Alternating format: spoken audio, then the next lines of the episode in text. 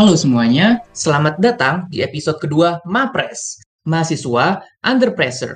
Kali ini gue Hanif dan bakal ditemenin sama Gue Jesslyn. Dan gue Aurel. bakalan bahas topik yang menarik nih guys. Tentunya fresh from the oven dan asli relate banget sama mahasiswa sekarang. Parah. Hari ini mau bahas apa nih, Nip? Oke, jadi hari ini kita bakal bahas seberapa penting sih magang, tentunya magang WFH ya. Wow, relate banget ya sama mahasiswa sekarang. Betul. Apalagi di tengah pandemi gini ya, kayaknya rata-rata yang lagi magang nih pada WFH semua deh. Setuju banget. Oke, sekarang kita bakal bahas nih, seberapa penting sih magang? Kalau menurut aku sendiri nih ya, magang tuh bakalan nambah pengalaman kerja nih, yang bakal berharga dan didapetin sebelum nantinya masuk dunia kerja yang beneran nih. Kalau dari Jesslyn gimana? Hmm, bener banget sih. Gue kurang lebih juga setuju nih sama Hanif. Ngasih pengalaman langsung gitu ya, tentang dunia kerja itu kayak gimana sebelum kita terjun jadi karyawan nanti kalau udah lulus kuliah gitu. Tapi selanjutnya juga yang menurut gue penting adalah terutama nih buat kita-kita mahasiswa-mahasiswa yang mungkin lagi semester 5 ke atas gitu ya, pasti kan lagi nyari pengalaman nih. Nah, kalau kita udah magang di satu tempat, itu biasanya jadi nilai plus loh kalau kita mau daftar magang di tempat lain ataupun nanti nih pas kita udah lulus kuliah. Jadi itu penting banget sih. Ih, bener banget. Yang menurut Jaslyn nih, mungkin mau nambahin aja nih kalau misalkan magang itu ya emang kayak preparing step kita sebelum masuk em, ke dunia kerja gitu nggak sih? Soalnya kan kalau misalkan nih ya kita mau kerja tuh sukanya kayak kaget gitu kan ini ngerjain apaan gitu. Jadi kayak magang tuh nyiapin diri kita gitu loh biar kita siap kerja nantinya. Hmm, betul banget. Karena mungkin pasti eh, rada beda kali ya guys sama yang biasanya mungkin mahasiswa em, alamin di kuliah misalnya organisasi atau kepanitiaan. Kalau magang kan langsung perusahaan tuh, jadi mungkin kayaknya bakal lebih profesional gitu. Jadi pengalaman yang berharga banget sih. Bener. Kalian juga bakal dapetin berbagai pengalaman kan yang bisa ngebantu nanti ngadapin dunia kerja yang aslinya gitu. Betul banget nih. Nah, ngomongin tentang magang nih, em, Anip dan Kak Aurel. Kalau kalian sendiri nih punya pengalaman magang nggak sih selama pandemi ini? Boleh dong cerita-cerita nih sama teman-teman semua. Wah, ada banget nih Jess kalau misalkan pengalaman magang ya. Dan tentunya magangnya tuh kemarin kebetulan banget pas em, WFH gitu. Jadi kayak ini tuh bener-bener pengalaman yang baru ya Jess ya, karena kan WFH gitu kan. Secara magang biasanya di kantor, terus kita bisa snap gitu kan, lagi di kantor nih anak magang, gitu nggak sih biasanya? Iya ya, buat lo em, konten tik konten TikTok gitu Iya, sih? kayak kayak seru banget gitu loh kalau misalkan magangnya, eee, di office gitu kan. Tapi kemarin kebetulan aku tuh magangnya kayak dari rumah. Jadi kayak apa-apa tuh Jess, kayak kita tuh bisa Zoom sehari 2 kali, sehari 3 kali. Kita bisa meeting, eee, banyak kali gitu kan dalam sehari ngebahas dengan departemen ini, dengan departemen mana lagi gitu. Dan menurut aku jatuhnya kayak lebih lebih hektik gitu loh Jess, karena kan satu kita keforsir banget ya tenaganya. Karena kayak kita ngeliat komputer kayak hampir tiap hari kita tuh di depan komputer gitu loh selama magang. Bener banget sih, apalagi ka kayak kalian pernah nggak sih guys ngerasain juga kalau keseringan ngelihat laptop atau layar tuh bikin mata sakit gitu loh. Sementara kalau kita lagi magang, kayaknya tiap hari nggak sih kita Zoom-an terus. Soalnya kalau meeting kan emang harus online ya. Betul, kondisinya lagi nggak baik juga sih. Tapi kalau lo sendiri gimana nih pengalaman magang WFH-nya? Oke, kalau pengalaman magang WFH gue sih sama kayak yang dirasain Aurel ya. Jadi tiap hari meeting juga, ngerjain project-project. Terus aku tuh juga ngerasa seneng gitu kalau magang bisa ngerjain project dan kemudian berhasil gitu sih. Wih, ada kayak self fulfillment-nya gitu ya kalau project-nya udah berhasil dikerjain gitu. Bener. Wah, itu kayaknya bakal seneng banget gitu nggak sih, Nif, biasanya? Bener banget Aurel. Parah banget, apalagi kan kita sibuk ya biasa kalau ngerjain project, tapi pas udah selesai tuh kayak, yes akhirnya gitu. Tapi kalau dari aku sendiri, pengalaman magang WFH tuh, mmm, apa ya, unik sih karena ini pertama kalinya kan dalam sejarah. Nggak nggak lebay banget. Maksudnya kan COVID-19 pertama kali kan tapi kelas aja. Ya pokoknya pasti semua orang mungkin kayak masih baru-baru menyesuaikan kan apa-apa dari rumah. Jadinya kegiatan juga nyatu gitu. Kita punya tugas di rumah, tapi kita juga punya kerjaan sebagai anak magang. Tapi yang menurut aku paling menantang itu adalah um, interaksi atau kerja sama orang yang aku baru pertama kali temuin dengan sifat dan karakternya tapi cuman by chat gitu karena kadang kayak mungkin suka salah paham karena mungkin kalau di chat sama ketemu langsung tuh beda gak sih guys? Hmm, hmm, ketahuan banget ya bedanya. Um, cara kita ngechat iya A-nya satu dan iya A-nya tiga tuh kayak ngerasanya Udah beda. beda ya? Bener banget. Nah itu sih yang kadang bikin miskom atau jadi ada ketegangan-ketegangan gitu kalau yang aku pernah alamin. Ih, gila ternyata beda-beda ya pengalaman magang dari kita-kita ini ya. Hmm. Anyway, nyambung dari Jason tadi nih, kayak kebanyakan konten-konten yang kita konsumsi sekarang tuh banyak yang kayak mengglorifikasi magang gitu kan. Tapi realita magang menurut kalian gimana sih guys? Duh kalau menurut aku realitanya sih um, apa ya bakal begadang sih. Itu udah realita banget sih. Apalagi kan kita juga magang sambil kuliah ya jadi tugasnya pasti banyak banget. Ada tugas kuliah ada tugas di rumah ada tugas magang juga. Jadi pasti ada aja hari di mana kita harus ngorbanin waktu tidur dulu soalnya tugasnya lagi numpuk banget Parah, bener banget ya Jess ya. Kalau Hanif gimana? Belakangan Hanif nih kayaknya sering ngebahas soal kayak FOMO sama toxic productivity gitu ya guys ya. Iya, kayaknya kemarin Hanif ngomongin juga nih. Menurutku sih ya, fenomena sekarang tuh banyak yang hustle culture gitu loh guys. Gimana tuh? Gimana tuh? Menurutku orang tuh banyak yang bekerja ngelebihin batas waktu buat untuk meraih kesuksesan gitu. Jadi kayak magang bisa dua tempat, tiga tempat. Sedangkan menurut gue ya, magang tuh harus nyesuaiin kemampuan kita juga nggak sih biar work life balance-nya tuh bisa seimbang gitu nggak sih? Mm-mm, setuju banget karena kan yang dinilai juga pasti kualitas kita waktu magang ya, bukan cuma kuantitas. Mm-mm, bener dan gue tuh baru nemuin ya kema uh, tadi sih tepatnya. Jadi ada teman gue yang kayak nge-up status di uh, WhatsApp gitu.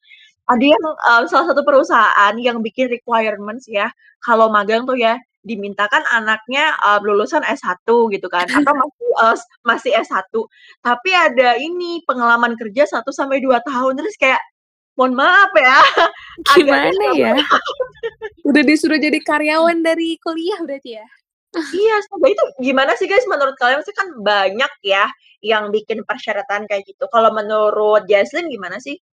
Hmm, menurut aku requirements yang tinggi kayak gitu yang di-set sama perusahaan itu yang bikin mahasiswa sekarang tuh hassle sih. Karena mereka takut mereka nggak bisa gapai tujuan, maksudnya untuk bekerja, untuk jadi keren gitu kan. Jadinya mereka kayak, oke okay, berarti gue harus kerja dua kali lipat, tiga kali lipat. Tapi karena ngomongin tentang hasil, jadinya jatuhnya uh, bukan positif. Karena selain karena kerjaannya nggak nggak kepegang, kayak tadi yang Hanif bilang juga, jadi ngorbanin prioritas ke kita yang lain contohnya kayak kesehatan terus mungkin teman-teman atau kalau yang um, punya pacar mungkin pacarnya dikorbanin keseringan magang terus gitu gak sih guys? Jadi sibuk dua empat per tujuh ya. Apalagi kalau sampai kurang tidur gak sih? Iya parah. Tapi pernah nggak sih ngelihat um, konten-konten juga yang misalkan teman-teman kita nih ya ada mungkin salah satu listeners ya pernah nggak sih uh, misal Hanif dia pernah nggak sih Nif nemuin kayak misalkan satu anak tuh magang langsung di lima tempat yang di mana itu udah di luar job desknya dia bentrok sama kuliahnya gitu kayak ya keren sih sebenarnya ya nggak sih Nif? Iya bener sih mungkin itu juga salah satu hustle culture hustle culture juga nggak sih Rel? Kayaknya ya. Entah meeting bersamaan antara belajar buat kuliah, meet buat magangnya, terlalu banyak pekerjaan juga menurut gue terus nggak ada yang fokus gitu. Bener, jadi bingung esensi magangnya tuh di mana kayak apakah magang itu jadi kebutuhan atau ajang gengsi juga melihat iya. realitas sekarang orang tuh pada gue magang di sini loh, gue magang di sini di sini gitu. Hmm, bener banget bener banget. Padahal kalau menurut gue sih inti dari magang itu belajar sih dan pastinya berprogres gitu. Jadi akan lebih baik kalau fokus. Bener, setuju banget sama Bener banget. Anyway nih guys, menurut kalian dampak positif dari magang tuh apa sih? Hmm, Kalau dari Jesslyn? dampak positif. Em, kalau dampak positif yang pertama sih pasti pengalaman ya, karena pengalaman tuh nggak bisa ditukar nggak sih kalau kita kita cuma bisa dapetin pengalaman kalau kita ngelakuin sesuatu. Jadi menurut gue itu berharga banget sih yang eh, kalau kita udah magang gitu. Habis itu juga nambah relasi dan kalau buat gue pribadi jadi makin dewasa karena lo jadi bisa ngehadapin banyak orang dengan sifat dan karakteristiknya sendiri dan lo bakal belajar untuk punya a bigger heart untuk jadi profesional untuk tetap ngelakuin part lo itu sih yang menurut gue gue pelajarin banget selama magang Bener banget nih Jesslyn. Kalau dari aku sendiri nih ya, magang tuh bisa ngembangin keterampilan juga nggak sih? Karena pas magang kan kalian juga lebih banyak kenal diri kalian sendiri, termasuk keterampilan, kelebihan, kelemahan kalian gitu.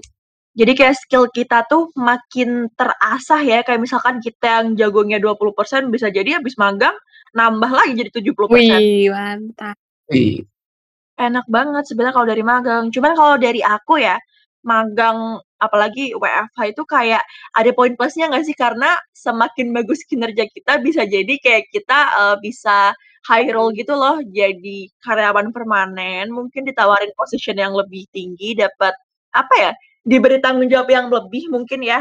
betul jadi dapat pemasukan gitu ya kak Iya, bener sekali Jesslyn. penting banget nih selama pandemi ya kadang uang jajan suka kehambat nih kalian ngalamin juga gak sih guys Wah, parah.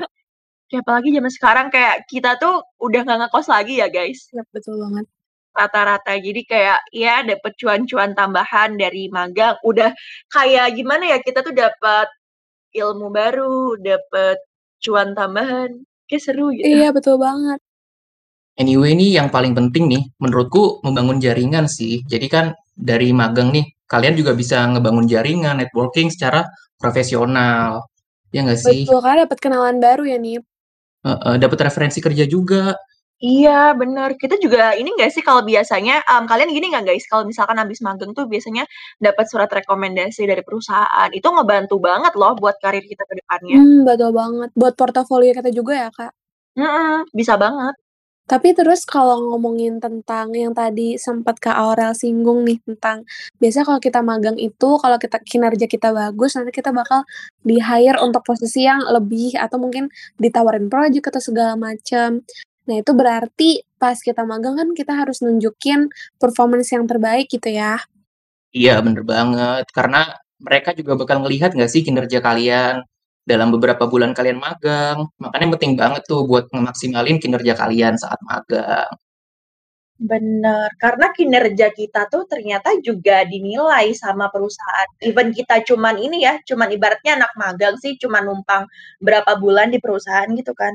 Tapi itu juga dinilai kayak seberapa banyak sih kita bisa berkontribusi buat perusahaan gitu. Kita bisa kasih apa buat mereka. Karena dari situ kalau misalkan penilaiannya kita eh, ini bagus, itu kan juga ada poin plus buat kita dan itu bakal memudahkan kita ke depannya sih. Betul, karena pada akhirnya ini nggak sih guys yang dinilai pasti kualitas, bukan cuma kuantitas. Kalau misalnya kalian magang di tempat banyak nih, tapi ternyata rekornya kurang bagus atau um, performanya kurang bagus, nanti justru malah berdampak negatif buat kalian juga nih. Jadi apa pun tanggung jawab yang lagi kalian pegang sekarang di tempat magang kalian masing-masing, lakuin yang terbaik ya guys. Benar banget Jesslyn. Anyway, tadi kita ngomongin tentang dampak positifnya. Sekarang ngomongin tentang dampak negatifnya nih. Kalau menurut aku sendiri ya, dampak negatif tuh bisa muncul kalau kita nggak bisa memilih gimana sih magang yang bener itu. Bener nggak sih? Betul. Kalau menurutku sendiri sih mungkin burnout ya. Jadi bukannya malah semangat, yang ada malah kelelahan.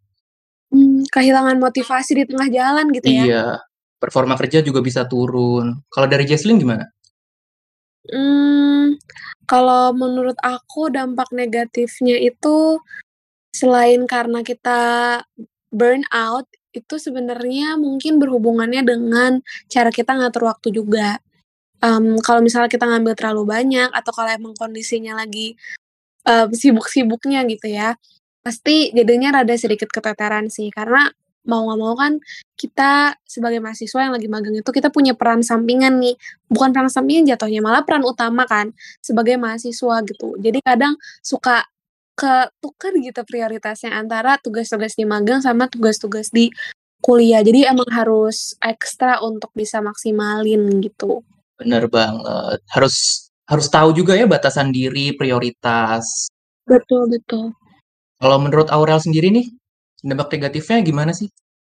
Kalau menurut gue tuh lebih ke ini ya, karena kita tuh sambil kuliah, mungkin buat yang magang pas liburan sih lebih ini ya, agak ringan ya. Karena juga nggak ada kelas gitu kan. Tapi kalau misalkan lagi kuliah sambil magang gitu, um, jatuhnya kan multitasking ya. Terus kayak aku pernah baca kalau multitasking tuh sebenarnya agak-agak nggak bagus gitu loh buat otak. Nggak tahu bener apa enggak. Cuman kayak belakangan karena gue tuh sering multitasking, jadi itu gue lebih susah buat nentuin apa um, skala prioritas gitu loh. Jadi kayak gue harus ngerjain apa dulu ya, apa dulu ya gitu. Itu makin pusing. Apalagi kayak kita kalau misalkan um, seringnya double device gitu wow. kan. Itu itu the best banget sih, ada dua suara dari dua device dengan bahasan yang berbeda gitu sih. Kalau gue bener-bener gak bisa sih itu. Karena gak bisa fokus gak sih? Iya, gue jadi gak dapet di dua-duanya gitu. Bener, kita tuh kayak nggak dapet poin apa yang mereka sampaikan gitu. Maksudnya kita uh, attendance-nya ada sih hadir, tapi kayak kita nggak bisa dapet poinnya yang mana gitu. Menurut aku tuh magang tuh ya ya bagus, maksudnya bisa ngobrol sama departemen lain, bisa sharing-sharing gitu. Tapi menurut aku kalau misalkan too much schedule juga dan tabrakan, multitaskingnya tuh agak berat sih di situ. Ya, benar-benar. Nah, terus tadi juga nih ngomongin tentang dampak negatif dari magang dengan segala realitanya gitu ya, yang tidak seindah ekspektasi gitu guys. Nah, dari um, beban-beban yang kita alamin kan pada akhirnya kita bakal ngerasa burnout, stres atau capek baik fisik ataupun mental gitu. Terutama di pandemi gini guys, kita kan susah ya ketemu temen. Biasanya mungkin kalau lagi capek ke mana gitu ketemu temen. Tapi karena lagi pandemi jadi makin susah kan. Nah tapi kalau buat Hanif dan Aurel sendiri nih, cara kalian buat ngatasin stres atau burnout yang rasain selama magang WFH tuh gimana sih? Oke, kalau dari aku nih ya, menurutku salah satu sumber tekanan yang bisa nyiptain hustle culture itu media sosial nggak sih, Jesslyn? Karena Betul. semua orang pengen terlihat sukses, terlihat mapan sama pekerjaannya. Nah, menurutku ya, tips dari aku nih jangan ngebandingin diri kalian sama mereka gitu. Jadi uh, setiap orang punya pace-nya masing-masing gitu loh. Jadi jangan takut nggak terlihat sukses atau terlambat mencapai posisi yang kalian inginkan gitu loh. Hmm. Oh, keren banget. Dalam ya, Hani. Bener banget, bener-bener. Tapi aku setuju karena kita punya kayak apa ya jalur kita masing-masing gitu. Even even kalau kita lagi lari, kita lari di jalur masing-masing. Kita nggak kita nggak lagi balapan gitu dan kita punya akhir atau finish kita masing-masing. Jadi bener banget sih jangan bandingin diri kamu dengan orang lain. Kalau dari Kak Aurel gimana nih? Iya, bener banget. Aku sebenarnya setuju banget ya sama Nif, karena nyambung yang dari apa Jesslyn juga nih, kayak aku pernah uh, ada satu quotes gitu yang bilang kayak lo tuh nggak kecepatan, nggak kelambatan, tapi you're uh, on time aja, lo lagi on track aja gitu. Jadi emang nggak bisa di-compare. Tapi kalau buat um, gue gimana cara ngatasin burnout yang gitu-gitu kayak know your limit aja sih. Maksudnya jangan terlalu ngeforsir diri lah. Kalau misalkan capek ya istirahat gitu. Maksudnya kayak magang tuh bagus semua-muanya tuh. Tapi kayak kita harus tahu gak sih batas diri kita tuh ngerjainnya secapek apa kita kan yang tahu kita sendiri ya. Iya benar hmm. banget. Termasuk juga waktu kita mau ngambil tanggung jawab gitu ya. Jadinya kita mungkin bisa diperhitungin dulu nih listeners. Mungkin apa nih yang masih bisa gue ambil. Apa yang tanggung jawabnya masih bisa gue um, handle tapi juga nggak bikin mungkin kesehatan gue menurun, gue nggak tidur seharian. Jadi mungkin kalau kalian lagi mempertimbangkan sesuatu, mungkin yang yang kayak gitu harus banget kalian masukin ke list dan harus kalian pikirin baik-baik nih sebelum kalian terjun ke lapangan. Bener banget. Jadi kalian harus tahu juga ya, badan kalian udah minta istirahat, kapan badan kalian bisa kerja keras gitu. Iya, bener banget. Terus kalian pernah nggak sih nemuin kayak di Twitter suka muncul di apa namanya di timeline gitu, ada kalimat yang gini nih, "Perasaan dari tadi gue ngutip kalimat mulu ya." Anak Gimana Twitter tuh? anak Twitter, Aurel Twitter. Iya, ya ampun. Jadi kayak sering muncul gitu loh di timeline. Gini bilangnya, kayak perusahaan tuh bisa cari karyawan lain, tapi keluarga lo tuh nggak bisa cari anggota lain Mmm, gitu. iya, setuju banget setuju banget. Ngingetin banget kayak, "Oh ya, kita tuh bekerja tidak boleh overtime," gitu. Iya. Jangan maksain diri. Benar benar. Karena kadang kalau kita ngikutin hustle culture itu bahkan kita suka ngerasa bersalah gitu loh, guys, kalau kita lagi istirahat. Kita ngerasa kayak, "Duh, orang-orang lagi pada usaha, kok gue tidur-tiduran aja." Padahal dari tadi tuh kita udah usaha, tapi karena kita selalu banding-bandingin diri kita, jadinya kita bahkan nggak belum berterima kasih gitu sama diri kita sendiri buat usaha yang udah kita lakuin. Jadi, know your limit dan, eee, pastiin kalau kalian udah ngelakuin yang terbaik, ya jangan lupa bilang terima kasih sih buat diri kalian sendiri. Bener banget, setuju banget, Jess. Jadi kayak itu, mmm, salah satu cara ya buat kita nyemangatin diri sendiri pas lagi, eee, apa namanya, kita di posisi hustle culture atau misalkan burnout gitu. Tapi kalau versinya Hanif itu kan versinya Jesslyn ya, buat nyemangatin diri gitu kan. Kalau versinya Hanif gimana buat nyemangatin diri sendiri?